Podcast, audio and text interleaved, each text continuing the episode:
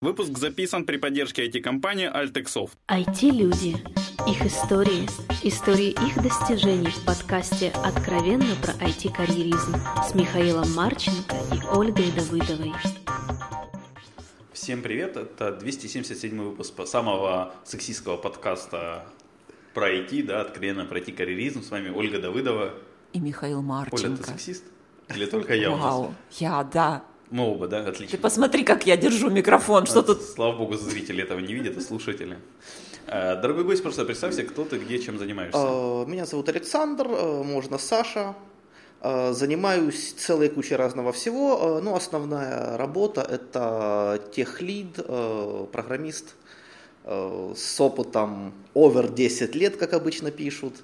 Работаю в крупной IT-компании, почему-то сейчас, ну, и раньше была тенденция не называть текущую компанию, в которой работаешь, Э, тем более, что зная состояние нынешнего IT-рынка, очень многие компании их название ни о чем никому не скажут, они хорошо известны только за рубежом.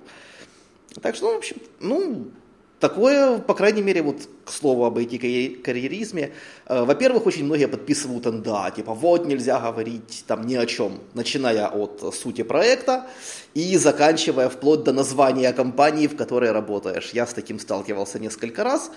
Э, Ну вот на последнем месте работы это все как-то невнятно. Кто-то пишет, говорит, кто-то не пишет, не говорит. Э, Обо всех предыдущих местах я, конечно, с радостью скажу, тем более, что их штук шесть. И поскольку там я уже не работаю, их названия, э, ну, я думаю, что известны в харьковской сфере, в IT. Это компании Itech и TouchCraft, она же ITEX. Давай мы тогда потихоньку Да. к ним вернемся. У нас есть классический Вот. первый вопрос. Да, первый вопрос. Про IT. Как ты попал в IT? А, ну, я думаю, что я буду самым оригинальным среди всех. Дело в том, что я решил, что я буду программистом а, в 6 лет. Да, нет, не самый оригинальный. Да, но учитывая, что это были 90-е, когда... Кто-то был еще в 80-х, он ходил э, на... Его папа брал к себе куда-то на завод, где была какая-то вычислительная хрень. Он там Да, чуть-чуть да, да. игрался, ему понравилось. А Вот Было это, это такое. был я. Я не, возможно, это был мой злобный брат-близнец, о котором я ничего не знаю. Переслушай все наши 276 выпусков Выпуск- подкаста, там да, где-то и был. офигей от количества информации. Я все понял. Я просто Э, вот все время удивляюсь, ребята, как вы это помните? Я вообще не помню себя в 6 лет. А, ну, я помню себя лет с трех, поэтому шестилетний возраст это уже почти что все. Я поняла, почему я не программист. Все, нормально. Ой, не переживай, я тоже не помню. Память. Память, которая хранит все. В общем, ну там история классическая. Завод, на который закупили IBM-овские как раз двоечки, хорошие, большие, суровые. И тогда мы были с братом. Мне было шесть, ему было два с половиной. Примерно вот так вот. Ну а что, делать нечего, завезли компы, охрану еще не поставили, поэтому в том месте, где эти компы стояли, нужно было дежурить. И по очереди все сотрудники фирмы по ночам сидели, дежурили, обходили раз в час территорию. Ну а так, есть компы, есть возможность туда пройти мимо проходной, через дырку в заборе, как обычно. Вот, и вот мы вдвоем с братом. Брат там во что-то игрался, я тоже во что-то игрался, э, насколько я помню. Э, Это были игрушки э, Паратрупер. Э, Это раз. Два, это был э, Бербериан. Большая страшная игрушка, в которой нужно было пользоваться аж 16 кнопками в разных ситуациях. Вот, но это не то, что меня больше всего поразило, а я понял, что я, я хочу вот этим заниматься, когда я увидел панельки Нортона. Когда я вижу панельку Нортона с кучей всего вот это вот, и я понимаю, что я не понимаю, что это. Ну, с играми все понятно. Кнопочку нажал, оно сработало. А тут куча разных слов на английском. Что такое английский язык, я уже примерно подозревал. Которые невозможно прочесть, которые что-то еще делают и куча всего. И вот тогда я понял, что вот я хочу с этим разобраться, хочу это покорить. И примерно вот с тех пор я решил, что я буду программистом. Ну, а дальше уже по накатанной. ZX Spectrum, Basic, э, потом всякие разборки, переразборки, потом Харьковская радиобалка, которая в то время собиралась, э, если не ошибаюсь, в районе э, начала Московского, знаете, там вот мост, который с двумя братьями русский украинец. Вот там вот была, собственно, Харьковская компьютерная балка. Там собирались все возможные... 21 века? Да, ну, напротив как раз. Ну, типа в парке, ну, вдоль набережной. Да, вдоль набережной обычно собиралось от 15 до 50 человек. Но туда я попал, когда мне уже было лет 14, поэтому это уже довольно взрослый такой период. Э, и там собирались известные на то время харьковские программисты, то есть там можно было найти того же самого дядюшку Рисёча. Думаю, знаете такого, слышали. Это который Это, Crazy House? ко- э, это который «Не верь в худо» переозвучивал, переводил. Один из харьковских э, локализаторов. Вот его там можно было найти. Можно было найти демомейкеров, которые э, выступали на всяческих фестивалях компьютерного искусства и делали всевозможные красивые штуки. Сейчас с современными мощными компьютерами это уже не так популярно, не так, ну, то есть, ну, как бы популярно, но э, не так рвет мозг. А когда мы берем компьютер, у которого возможности поставить цвет на квадратик 8 на 8, и при этом мы там рисуем картинку, в которой этот квадратик уменьшается до 2 на 2, то есть мы выжимаем из компьютера все. Вот это вот тогда и была суть демомейкинга. Вот с этими ребятами я тогда общался. Потом первая работа на уже серьезных компах, типа четверочек, пятерочек, которые уже тогда появились. Дискетка, на которой был записан Турбо Паскаль, с которой я ходил везде. Так они же тогда быстро ломаются, дискетки такие, насколько я помню. Ну, обычная дискетка 1.44. Она, ну, как быстро ломаются. Если раз в неделю... Это 5-дюймовая готова. Нет, это трехдюймовая. Подожди, 3-дюймовая, по-моему, 3,5 было, нет? Э, Трехдюймовая ну, 3,5 дюйма, емкость 1,44. А Мне та, которая память 5-дюймовая, была 1,2. Вот я это прекрасно помню, поэтому, потому что, ну, та молодость, которую Ну, ты был старше в то время, чем я. Ну, несколько, я думаю. Вот. э, Ну, потом, естественно, институт, все силы брошены на то, чтобы туда поступить. Э, Поэтому сейчас, когда люди говорят, что вот, я заканчиваю школу, я не знаю, куда мне дальше идти. Ну, может быть, это распространено, но мне, честно говоря, подобное ну, непонятно. Я знал, кем я хочу быть еще с 7 лет. И Поэтому Я, куда ду- поступать? я думаю, ну, ты, понятно, ты куда. даже раньше это знал, ты просто не помнишь. Э, Скорее всего, нет, я не знал, потому что раньше у меня не было компьютера, я вообще не предполагал, что я могу быть Ну, ты программистом. туда шел, как только Ну, ты я его увидел, шел, сразу да. понял, вот это мое. И, в общем-то, учился я по методике, рассказанной, по-моему, э, Джоэлем Спольски. Он рас- У него была замечательная фраза «Как воспитать потрясающего программиста?» Сначала дайте ему доступ к компьютеру и минимум информации, которую он может получить, чтобы он пробовал все, что может, чтобы он жадно хватался за любые источники, которые у него есть. А через года три, когда он изучит все, что может изучить сам, дайте ему хорошую книгу по программированию. Вот я учился примерно таким же образом. То есть, Какая книга стала хорошая для тебя? э, ну, в то время один очень хороший друг, э, которого я, собственно, зависал на компе, э, он подарил мне книжку Бьерн Страуструп э, C++ третья редакция. Это стало моей настольной книгой, я ее проштудировал за полгода целиком и полностью. Ну, а дальше уже поступил в институт, проучился там три курса. У меня за эти три курса умудрились абсолютно отбить желание учиться в институте. Это где было? А, Это политех. Сначала это был факультет АП, потом его реформировали в КИТ. АП это автоматика приборостроения, КИТ компьютерных информационных технологий. Но отбить желание учиться очень легко. Заставьте человека на протяжении двух месяцев заниматься работой, а потом за полторы минуты спешите его работу в утиль. Примерно так у меня принимали курсовую работу. А, В смысле, спешите уйти? А, Я, курсовая работа. Я студент первого курса, который относится к этому всему очень серьезно. Это же институт, вот все такое. Есть курсовая работа, какая-то довольно хитрая задача. Э, Я на то, чтобы это все, вытащить информацию, найти в интернете, перевести, э, оформить, э, сделать всю эту вот, э, всю программу, расписать и так далее. Я потратил в общей сложности, ну, где-то месяца два. Э, После этого я прихожу на сдачу курсового, на защиту, как, ну, как положено, я же работал, я же старался, вот оно, вот это вот вся стопка листов. Преподаватель смотрит на меня, говорит, ага, расписывается в зачетке и кладет эту работу в стопку таких же точно ни разу не прочитанных работ. Э, После этого я понял, что институт это не то место, в котором я хочу находиться. Поэтому я проучился три необходимых курса, получил инженерный минимум, то есть это вот высшая математика, физика, матстатистика, прочее, прочее, прочее, прочее. То есть без э, большинства спецпредметов, которые начинаются, собственно, с третьего-четвертого курсов. И всю специализацию уже проходил сам. Но диплома бакалавра у тебя нет даже. Э, диплома бакалавра у меня нет, у меня есть неоконченное высшее. Э, Но при этом обычно я рассказываю, что ребята, когда у меня спрашивают, сколько, вот, если у меня высшее образование, я говорю, что у меня есть три написанных диплома, но ни одного своего. Э, Брату, жене. Э, Дело в том, что в то время, как и любой студент, я подрабатывал. А чем может подрабатывать студент-программист, которому это нравится? Писать лабораторные, курсовые и в том числе дипломы. И, собственно, получилось так, что за время, пока я еще не устроился на работу, я написал три дипломных работы для своих знакомых, родственников и так далее. Естественно, за некоторые денежки. И без таких вещей, как охрана труда, экология и что-то там еще. То есть полностью пояснительная записка, обоснование, с цитированием, все-все-все-все-все.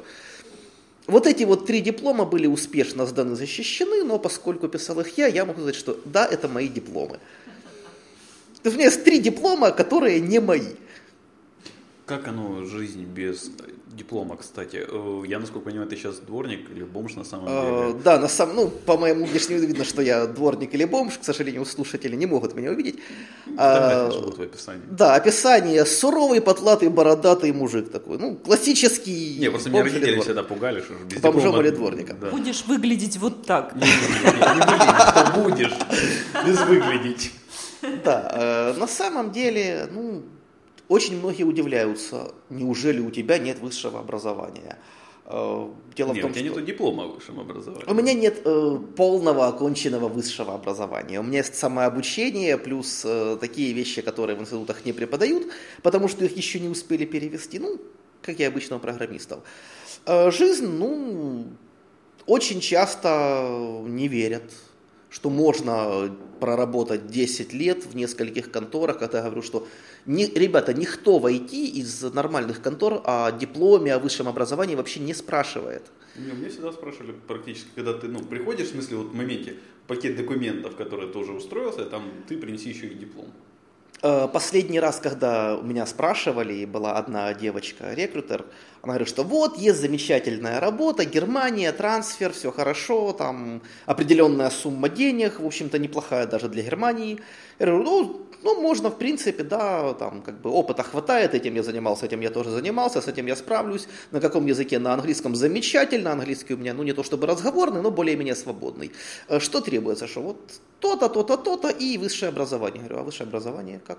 А, ну, вот там вот будут запрашивать в институт, подтверждать э, аккредитацию. Я говорю, ну, извините, высшего образования нет. Она спрашивает, как это нет? Я говорю, ну, 10 лет проработал, ну, на самом деле 12, но первые два года там было не совсем по специальности.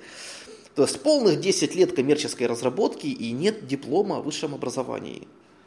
Я говорю, ну вот так вот получилось. Э, Институт бросил, пошел работать. Э, Потом одна контора, вторая контора, третья контора.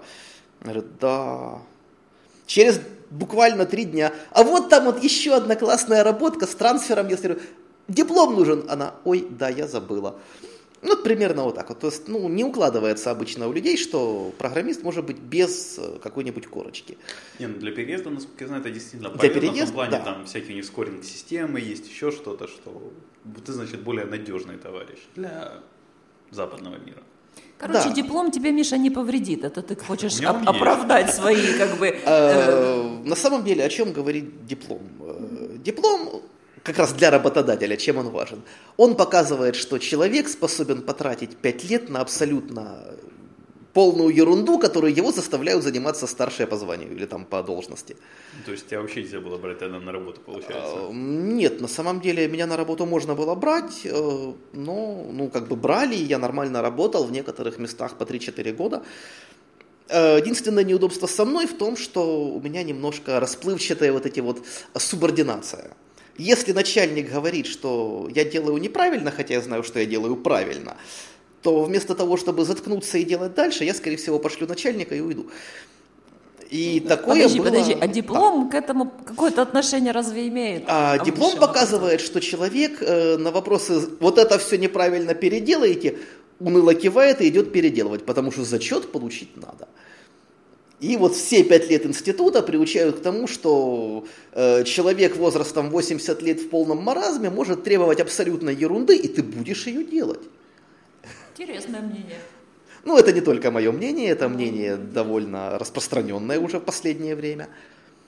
Ну и тем более, если брать образование в IT, э, проблема в чем? Вот берем, например, образование ну, в машиностроении. У меня младший брат, он э, как раз учился в политехе на машиностроении. Он закончил.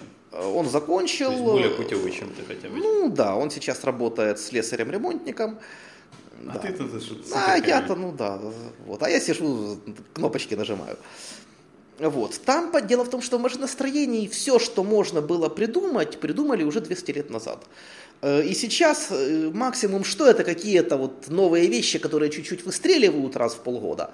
И они, о, да, новая технология, давайте делать. А в программировании вот эти вот новые технологии выстреливают буквально каждую неделю. И большая часть преподавателей, она просто не успевает э, это просто самим учить. Конечно, основы, которые были заложены в 50-х годах, это вот Норберт Винер, там кто, э, Алан Тьюринг, фон Нейман и прочее, прочее, прочее. То есть основы компьютерной теории, они были заложены еще давно, но они учатся буквально за первые два года.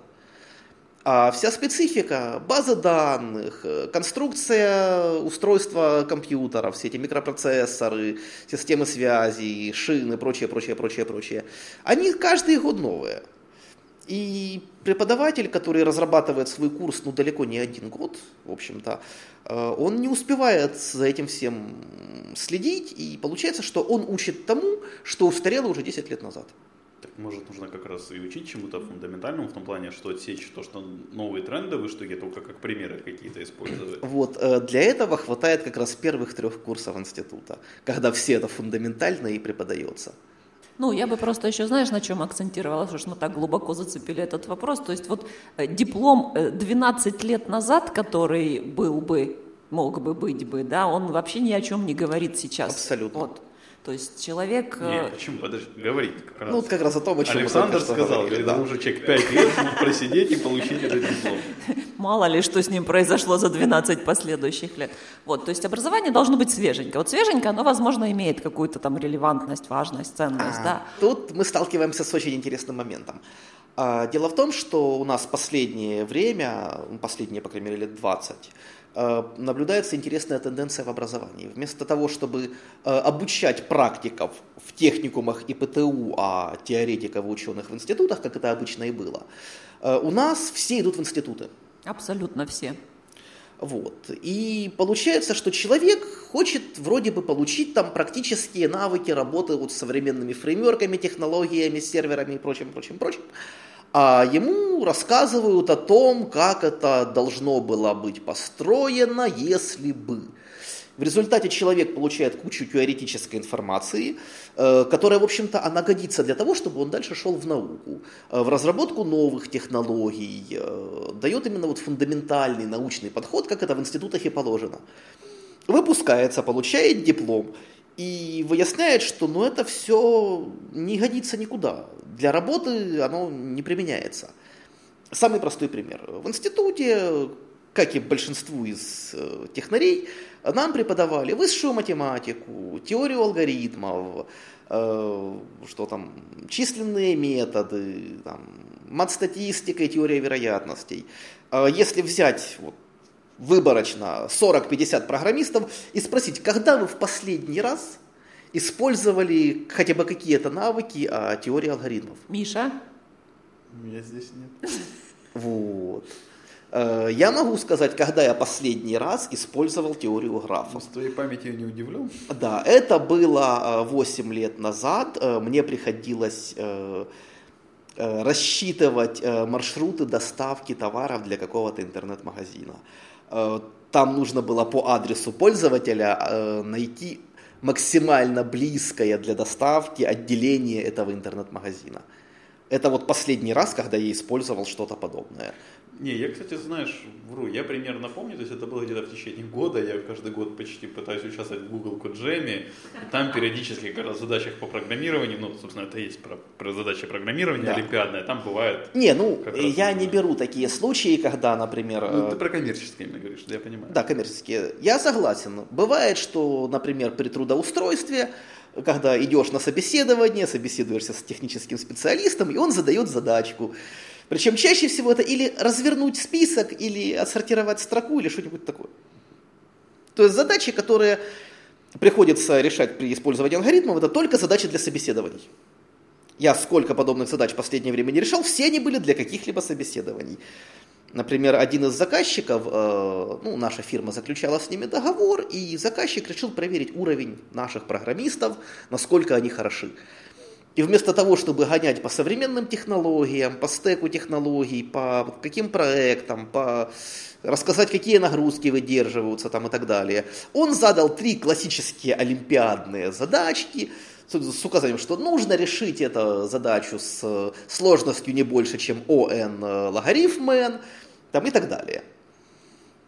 Ну, мы вот э, с еще одним сотрудником эти задачки успешно решили.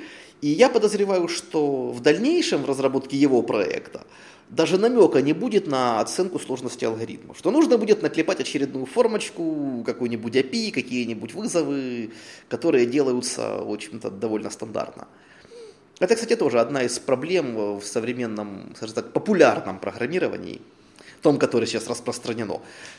Э, В основном задачи сводятся к тому, чтобы взять э, описание, чего хочет заказчик, из уже имеющихся частей собрать вот такой вот конструктор, который будет что-то похожее делать, и заказчику отдать. Э, Ни о какой серьезной разработке, там, алгоритмы, архитектуры, прочее, прочее, прочее, речь чаще всего не идет. Архитектуру берут, вот, архитектура приложения, как разработать архитектуру. А все берут и говорят, а давайте-ка возьмем фреймворк, который реализует уже архитектуру МВЦ. Он уже ее реализует, архитектуру уже не нужно разрабатывать. И большинство работают именно так. Ну, важно не столько умение программировать, сколько знание, какую библиотечку можно скачать, чтобы она сделала это за меня. Чаще а всего это так. даже не знание, это погуглить, мне кажется, вполне достаточно. Меня, наверное, будут за это ругать. Ну ладно. Вы будете удивляться, но на самом деле гуглить умеют не так уже и многие. Ситуация. Очередная ситуация. А за, а из- за это будут тебя ругать. Обязательно будут. Ситуация очередная на работе. Возник какой-то вопрос. Как сделать вот это, вот это и вот это? Все, ну вот, там это самое, мы не знаем, там. Естественно, отсылают ко мне, я как бы техлид, я должен знать. Что я как техлид делаю? Я беру ключевые слова из того, что нужно сделать, забиваю в Google. Нахожу около 50 разных ссылок с разными вариантами и уже тут начинаю их перебирать. Перебираю, смотрю, отбрасываю варианты, которые нам совсем не подходят, э, там, выбираю варианты, которые более-менее похожи, ну а дальше уже на основе вот этой вот небольшой выборки, которая у меня есть, дальше я уже начинаю ковыряться в проблеме. Дело в том, что большая часть людей, они просто не доходят до этапа найти и выбрать необходимое. Они получают с результата в Google один из 28 тысяч, и на этом они останавливаются. Поскольку перебрать это все они чаще всего не могут. И это очень часто, что человек просто вот он сталкивается с проблемой, и у него вот такой вот ступор. Я не знаю, что делать. И это вот э, тут опять-таки можно упомянуть о классификации, что такое junior, э, middle и senior. А давай поговорим. Э, В свое время мы в конторе пытались вывести, чем же отличается джуниор от медла. Э, Джуниор – тот, который может сделать что-то под наблюдением старшего товарища. Э, Мидл, который тот, кто может э, сделать что-то, что уже раньше делал. И сеньор – тот, кто может сделать все. Вот, большая часть сеньоров, которые сейчас мне, по крайней мере, попадаются, они скорее медлы. Они в случае, если на чем-то запнулись, они теряются, они не знают, что делать, они лезут на Stack Overflow, и если вдруг на Stack Overflow не будет решения их проблемы, все. В свое время мне пришлось перековырять несколько тонн форумов и вплоть до того, что я разобрал сервер Apache по кусочкам, а потом собрал его заново для того, чтобы выяснить одну маленькую проблемку. Э, почему редирект, который я поставил, срабатывает не один раз, а два? Ну, казалось бы, ну, вопрос э, очень элементарный. Делаю установку редиректа с какого-то URL, он не один раз перебрасывает, а два раза. Почему два? Я начинаю ковырять заковыриваюсь на какой-то форум. На этом форуме ничего про это нет, но говорят, что а вот посмотрите внимательно вот на такой-то модуль. Лезу к этому модулю, который у нас тоже используется, в нем в документации про это ничего не сказано. В конце концов, я скачиваю исходники этого модуля. Благо у меня бэкграунд на C++ довольно неплохой. Начинаю разбираться, что же он делает. В конце концов, нахожу, почему он это делает. Вопрос, кто из современных сеньоров, тех же самых в вебе, готовы долезть до таких вот глубин? Ну, во-первых, дело часто не только готов, а кто готов заплатить за то, чтобы до этого долезли, потому что насколько часто это надо? Э, это бывает надо, ну, грубо говоря, один не, раз не. на проект. Ну, вот. Есть вот это бага, то есть если бы на это все забили, то проект бы перестал работать или нет? Э, проект бы Работать, может, и не перестал. Мы бы, скорее всего, нашли какое-то другое решение. Ну, там я вижу как минимум очень простой overhead, добавить какой, ну, я хз, хз как в Apache там правильно редиректы прописывать, но добавить какой-то if, что если пришел без этого параметра, мы его добавляем, вот, если параметр есть, не вот, делаем, и все. Вот, вот. Как вариант, но опять-таки до этого нужно доковыряться. Э, тут еще дело в чем. Э, в общем-то, для большей части задач э, этих сеньеров, которые на самом деле медлы, их хватает. Э, большая часть задач не выходит за рамки привычного. Но тут то же самое, как с умением, допустим, э, владения сердечно-легочной реанимацией. Вот вы владеете сердечно-легочной реанимацией, знаете, что это такое? Нет. Э, это знание, которое хорошо, если бы оно не пригодилось. Но иногда оно пригождается. Буквально один-два раза в жизни для обычного человека, не спасателя. Но это то знание, которое, может быть, никогда не пригодится, оно может спасти кому-то жизнь. Э, вот. Суровое сравнение. Суровое. В программировании все гораздо проще. И чаще всего от наших умений и знаний жизнь не зависит. Но иногда от этого зависит, например, будет ли проект дальше разрабатываться в нашей фирме или его отдадут другой а иногда это довольно большие деньги и довольно большая занятость. И если стоит вопрос, я, как сеньор, сейчас сделаю то, о чем говорит заказчик, и проект еще на протяжении двух-трех лет будет разрабатываться нашей командой в 15 человек, или я этого сейчас не сделаю, и заказчик скажет, ну знаете, вот есть ребята, которые говорят, что могут это сделать, мы отдаем проект им. А такое тоже сейчас встречается и довольно часто. Поэтому иногда все-таки нужно прыгать через себя и делать то, чего не умеешь. Ну, тут же нужно обосновать очень серьезно заказчику, почему это надо делать. А, Платит-то за... он, правильно Миша сказал. Вот, это поэтому... же время, и причем немалое, я так подозреваю, для того, чтобы вот это вот... Сколько у тебя ушло времени У меня на это все ушло два дня работы. А, ну, в общем-то, заказчик обычно обосновывает это следующим образом. Я плачу за это деньги, сделайте. Не-не, если заказчик сам хочет, чтобы это было решено. Вот, вот заказчик сам. Заказчик нет. тогда... Э, не то, что я вот сидел, плевал в потолок и думал, а почему у меня там два редиректа? Ну, вообще прозвучало так. Я так а, на самом деле заказчик, заказчик пришел и сказал, что вот, ребята, вот там вот у вас два редиректа, э, у меня примерно 5% пользователей э, зависают на первом. Остальные браузеры отрабатывают, а 5% пользователей зависают на первом редиректе и не получают страницу. А, подумайте, что с этим можно сделать. И вот тогда вот я Все, начал то есть, когда ковырять. это проблема заказчика, вообще нет вопросов. То есть я просто тебя услышал, что ты столкнулся и ну, что мне разобраться? Да, я, то, я тоже я так поняла. Силушка-то молодец. А, ну, к сожалению или к счастью, очень мало сейчас э, программистов, которые занимаются чем-то исключительно от «а почему бы не разобраться?». Чаще всего они, они это делают только в, раб, в свободное от работы время.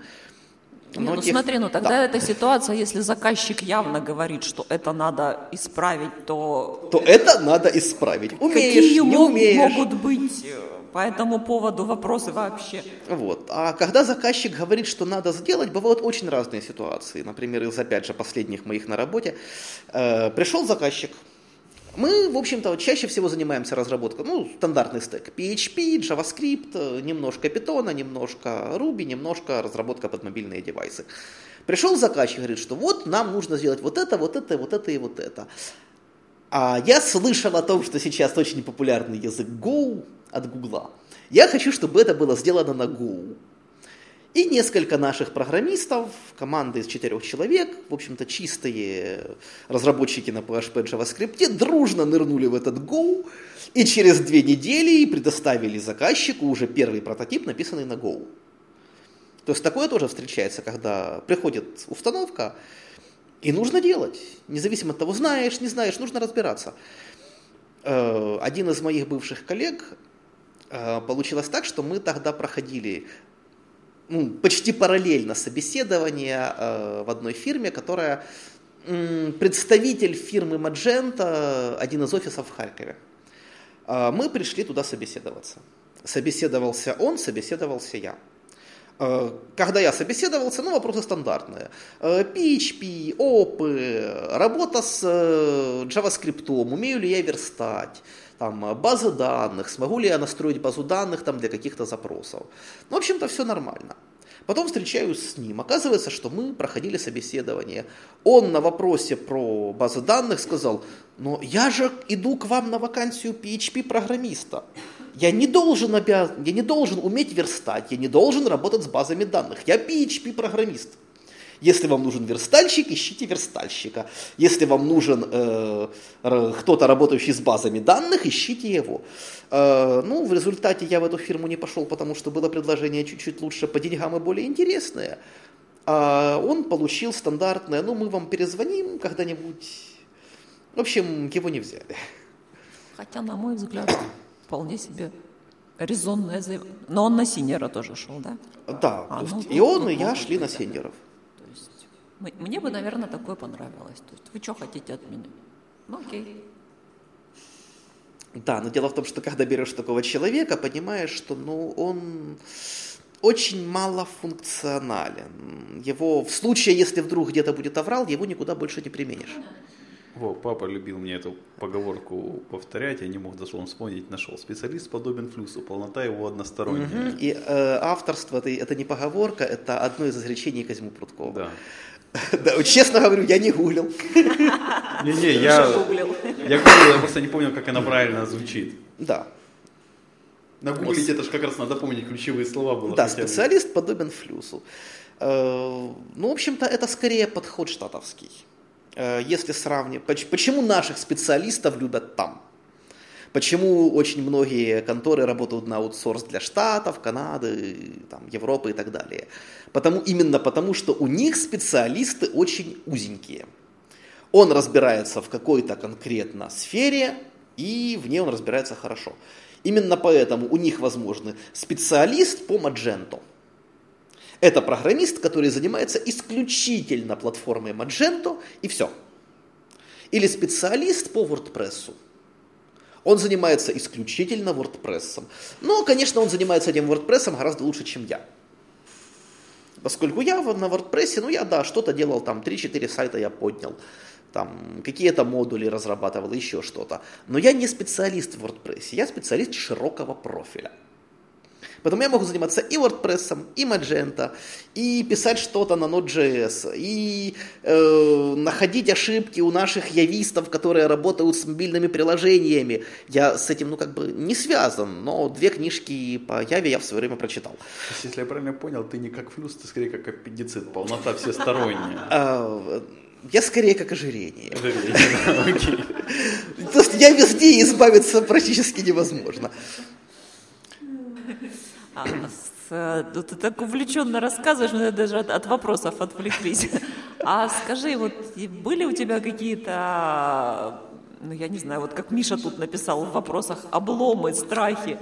Я просто пыталась найти синонимы, не нашла. Обломы, страхи... Неудачи. Неудачи. С работой, что вот а что-то работой... делаешь, вот, вот, ну не оно. Э, были, были неудачи, честно скажу.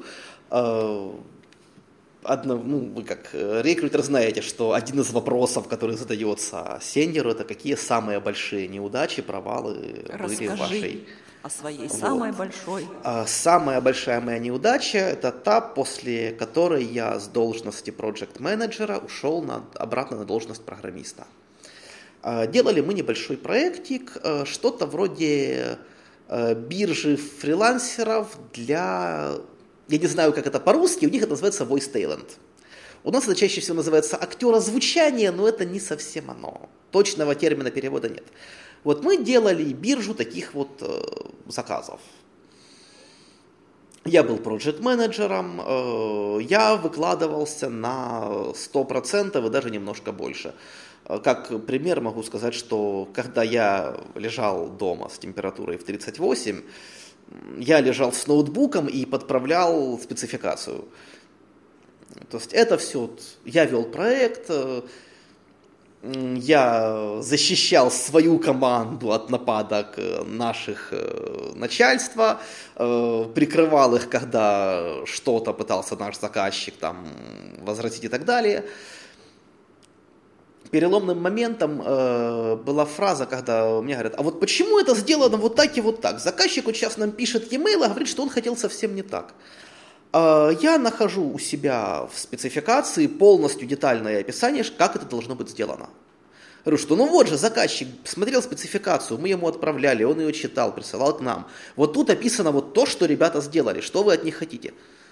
И мне отвечают, ой, ну заказчик не обязан читать спецификацию на самом деле.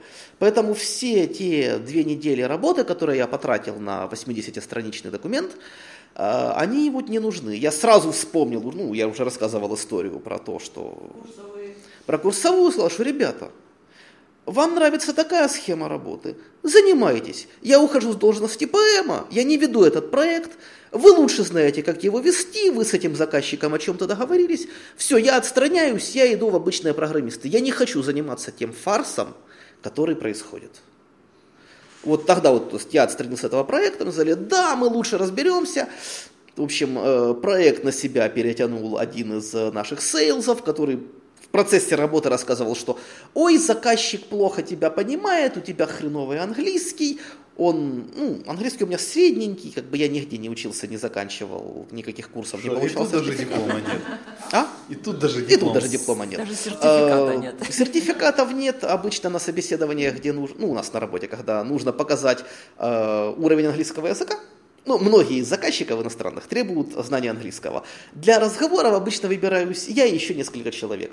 Из всей конторы получается, что вот мы такая вот группа прикрытия, когда нужно пообщаться. Потом, естественно, остальные ребята работают уже под нашими именами. Ну, Ой-ой-ой. Классическая некрасиво. схема. Это некрасиво. это некрасивый, но это работает. Я помню, что в свое время я представлялся пятью разными людьми, чтобы работать на пяти разных проектах одновременно.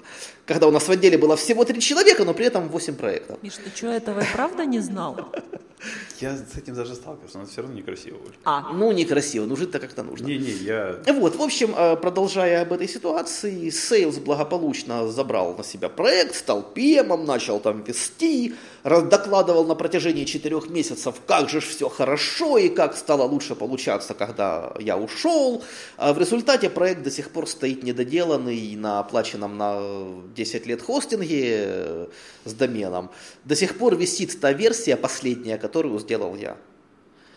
То есть новых версий не выходило, не выпускалось и не заливалось. сделал, даже никто не мог продолжить за тобой, что там разобраться невозможно. Разобраться было Это сексизм или нет? Это, э, это шовинизм. Шовинизм. Разобраться было элементарно. Все, как бы работала та же самая команда. Я не столько программировал, сколько руководил проектом, расписывал задачи и так далее. На это все было четкое ТЗ, на это все, то есть было все. Но потом э, заказчик с э, сейлзом организовали такой себе между собойчик, радостно общались, взаимопонимая друг друга. Скорее всего, за это кто-то деньги получил, но результата не было никакого. Вот с тех пор я очень настороженно отношусь к ведению проектов. Хотя, честно скажу, что проекты я вести, ну, мне приходилось, и опыта ведения проектов и так далее у меня ну, года три точно будет. Но я предпочитаю быть техническим специалистом. Э, Я думаю, вам прекрасно известно понятие э, потолок некомпетентности. Ты его уже пробил. Он, не- Я его он пробил, он немножко посма- о другом. Я, не- я его пробил, посмотрел, что там вокруг, и спустился вниз. Э, Суть, я думаю, объяснять или нужно? Объясняю суть. Э, Как обычно происходит профессиональный рост программиста? Вот приходит абсолютно молодой зеленый программист, это как Одна раз штука. да, в тему нашего карьеризма айтишного. Приходит молодой программист, и он начинает под руководством старших товарищей профессионально расти. Он учит новые технологии, он лучше понимает там какие-то шаблоны разработки, он способен держать в памяти гораздо большую часть приложения и так далее, и так далее, и так далее. Он дорастает до сеньора, который может, грубо говоря, весь проект удержать в голове одиночку, э, разработать наилучшее решение на основе десятков тех, которые были до этого. И вот сеньор переходит на следующую ступень.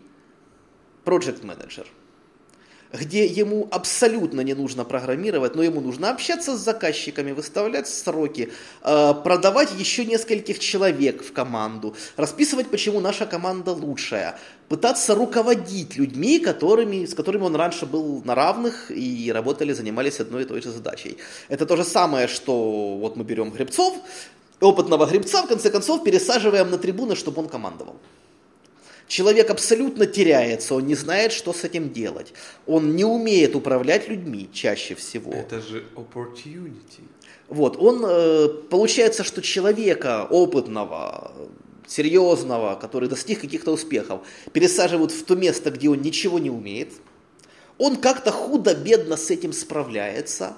Дальше он расти не может, потому что ну, это не его, это не его задачи, не его область. Он не этому учился в школе, потом пять лет в институте, потом еще сколько лет, пока он работает. Но перейти выше он не может, потому что не способен, а перейти ниже он не может, потому что э, Гордость. даже не гордость, никто не будет смещать человека с ПМа до обычных программистов.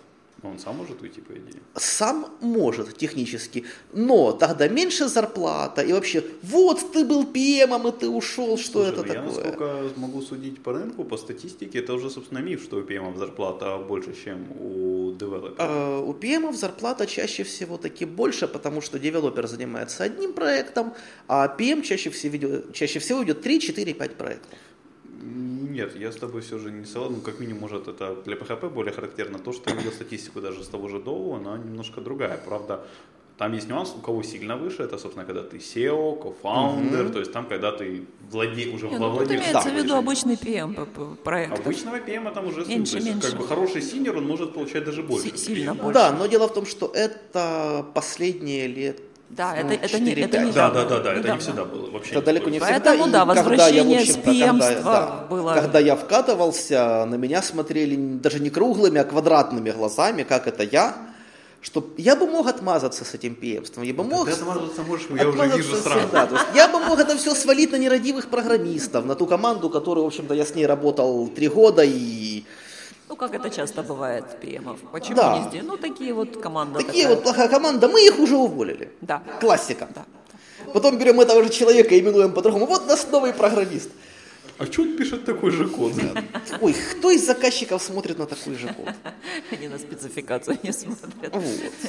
Поэтому как бы на меня очень сильно удивлялись и э, что действительно, как это вот человек вот взял и ушел с ПМов. Ну, это на самом деле с- с- не очень простой шаг. Миша тоже его когда-то сделал.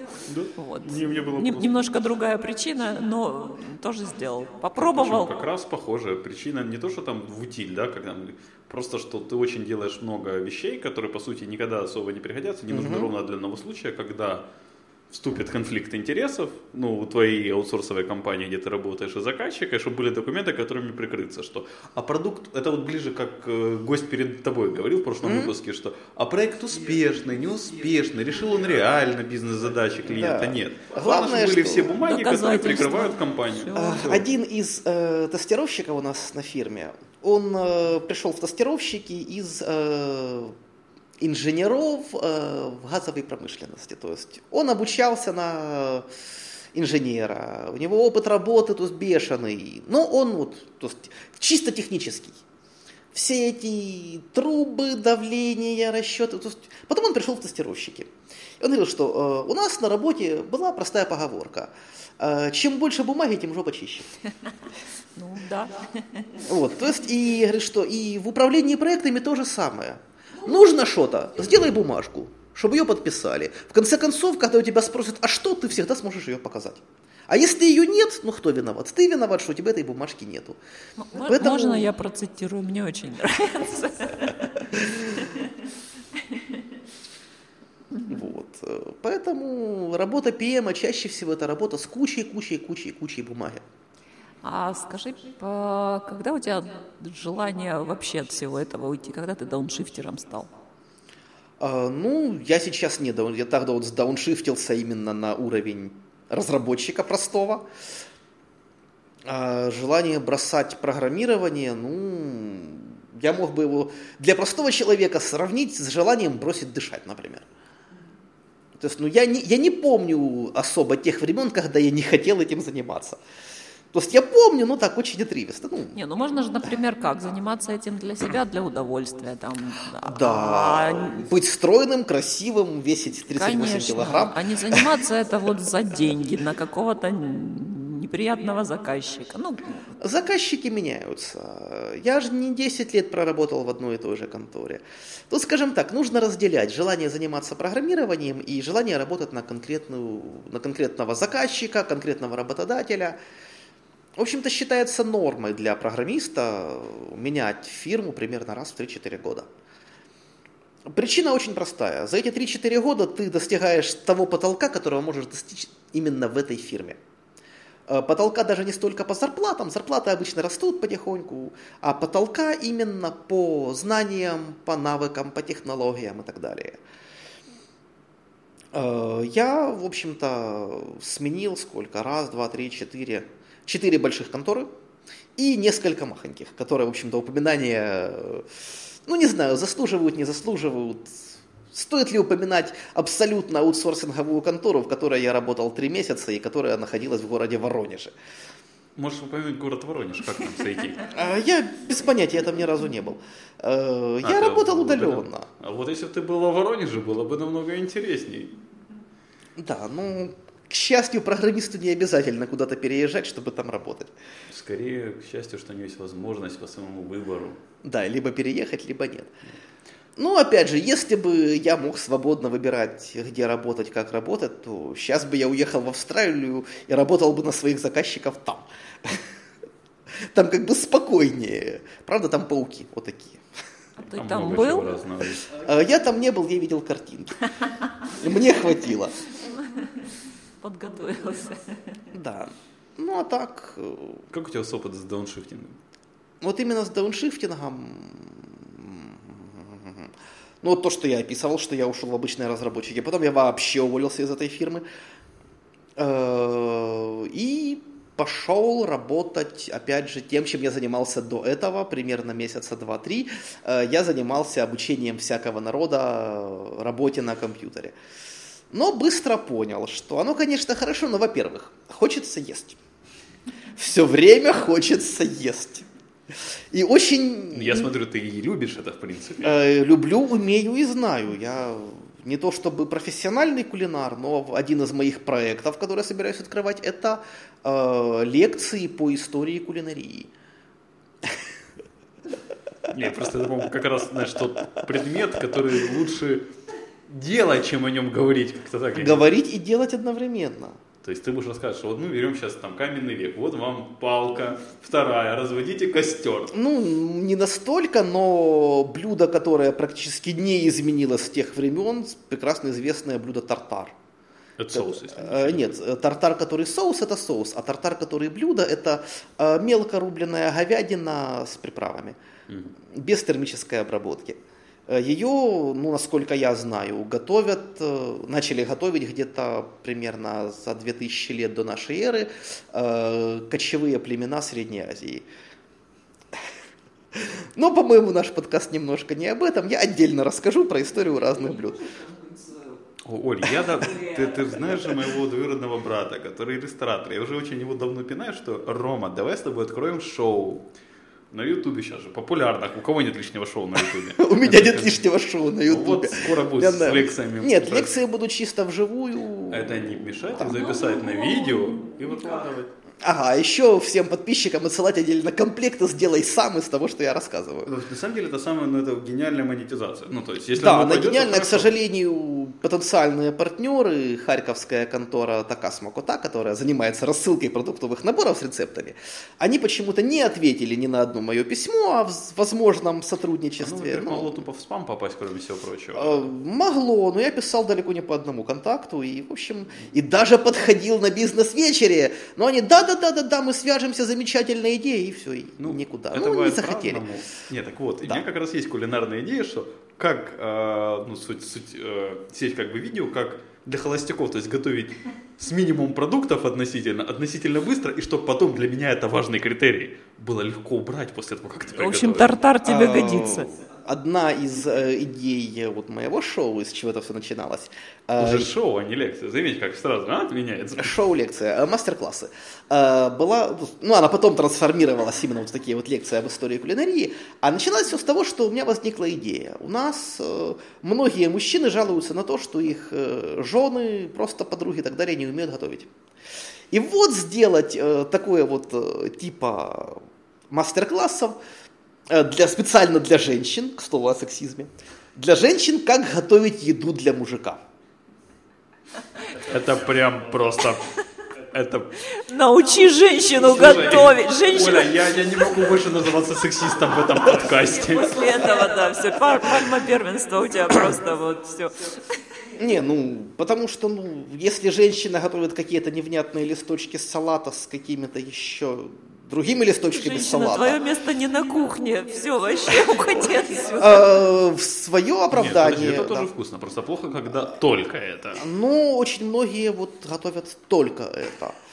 Потому что, ой, я на диете, ты же, ты же будешь есть то же самое, что и я. А я буду питаться воздухом, листочками салата и, и, и кефирчиком.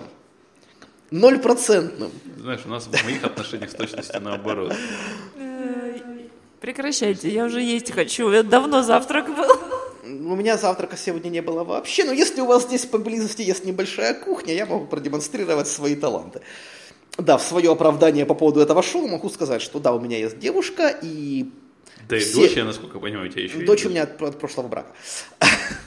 У меня есть девушка, Много у тебя женщин. у меня, у меня женщин, не скажу, что много, даже, ну, в общем-то, достаточно. Несколько, да, достаточно. Вы еще не знаете о тех еще двух, которые, ну, я не буду о них рассказывать.